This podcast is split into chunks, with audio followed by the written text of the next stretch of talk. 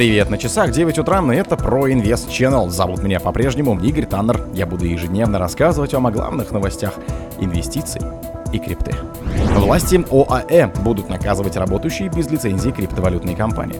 Европейская криптобанковская платформа Bitvala возобновила работу. Отчет. Украина потеряла 52 миллиарда долларов из-за серого биткоин-рынка. Марафон Digital начнет майнинг биткоина в Парагвае. Чайлинк готовы помочь токенизировать автомобили Tesla. Колин Ву оценил ситуацию на рынке NFT. Спонсор подкаста Глаз Бога. Глаз Бога это самый подробный и удобный бот пробива людей, их соцсетей и автомобилей в Телеграме. Власти ОАЭ будут наказывать работающие без лицензии криптовалютные компании. Центральный банк Объединенных Арабских Эмиратов опубликовал список нарушений, за которые будет наказывать криптовалютные компании, работающие в ОАЭ. Центральный банк ОАЭ опубликовал совместное заявление с Национальным комитетом по борьбе с отмыванием денег, финансированием терроризма и финансированием незаконных организаций. Регуляторы представили список нарушений так называемые «красные флажочки» для поставщиков услуг виртуальных активов. В этот список вошла работа без лицензии от регулирующих органов, нереалистичные обещания инвесторов, недостаточный уровень коммуникации с пользователями и неполное раскрытие информации регуляторам. Согласно новому руководству, все лицензированные финансовые компании, уполномоченные нефинансовые учреждения и профгруппы, а также лицензированные в АСП обязаны сообщать надзорным органам о подозрительных транзакциях с криптоактивами. ЦБ также отметил, что в ISP, работающие в ОАЭ без действующей лицензии, будут подвергаться гражданским и уголовным наказаниям, а против организаций нарушителей, их владельцев и старших менеджеров могут применяться финансовые санкции. Европейская криптобанковская платформа Bitvala возобновила работу. Европейская платформа Bitvala, специализирующаяся на криптобанковских операциях, возобновила работу после длительного перерыва. Это стало возможным благодаря партнерству с корпорацией Стриджа. По заявлению главы Bitvala Денниса Дайбера, компания теперь сможет предоставлять услуги в сегменте торговли цифровыми активами, а также выпускать банковские карты. Примечательно, что организация Bitvala подала запрос о банкротстве в конце лета минувшего года, сославшись на проблемы с ликвидностью. Негативное влияние на деятельность компании оказали затяжной медвежий тренд на криптовалютном рынке, а также крах экосистемы Terraform Labs. Глава Bitvala прокомментировал ситуацию. «Мы хотели создать профильный и надежный банк. У нас были все лицензии, но нам не хватало 50 миллионов евро на покрытие всех издержек.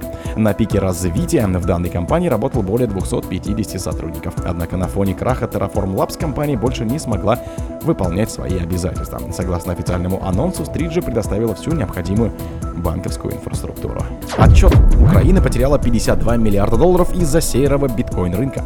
Из-за отсутствия регулирования криптовалютного рынка Украина с 16 по 22 годы потеряла более 52 миллиардов долларов. Об этом говорится в исследовании аналитической группы Украина Экономика Outlook. Эксперты рассчитали потенциальные прибыли для населения от вложений средств в криптовалюту, доходы майнинговых ферм и эмиссию стейблкоинов внутри страны. По их оценке, 48,8 миллиардов долларов потерь пришлось на прямые доходы населения и компаний. ВВП 4 миллиарда долларов упущенные налоговые поступления. Marathon Digital начнет майнинг биткоина в Парагвае. Американская майнинговая компания Marathon Digital запустит в Парагвае объект по добыче первой криптовалюты мощностью 27 мегаватт со стопроцентным потреблением возобновляемой гидроэлектроэнергии. Первая партия майнеров с общим хешрейтом 0,3 уже находится на предприятии, расположенном рядом с ГЭС Итайпу. Предполагается, что развертывание оборудования и подключение к сети произойдет в течение ноября. Марафон планирует в 2024 году расширить мощности объекта до 20 мегаватт при производительности 0,8. В дальнейшем партнеры намерены довести довести показатель биткоин-фермы до 1,1. Предприятие в Парагвае стало вторым международным проектом для марафона после запуска совместного Zero Two майнингового центра в Абу-Даби. Открытие проекта мощностью 200 мегаватт с иммерсионным охлаждением состоялось в октябре. Чайлинк готовы помочь токенизировать автомобили Tesla. Чайлинк готовы помочь Tesla токенизировать ее автомобили как DNFT. Каждый Tesla превратится в DNFT с обновлениями метаданных в реальном времени, показывающими ее сервисные записи, пробег, историю аварии, рыночной стоимости и так далее. Благодаря DNFT все будущие владельцы Tesla будут иметь доступ к сети подающейся проверки истории своего автомобиля.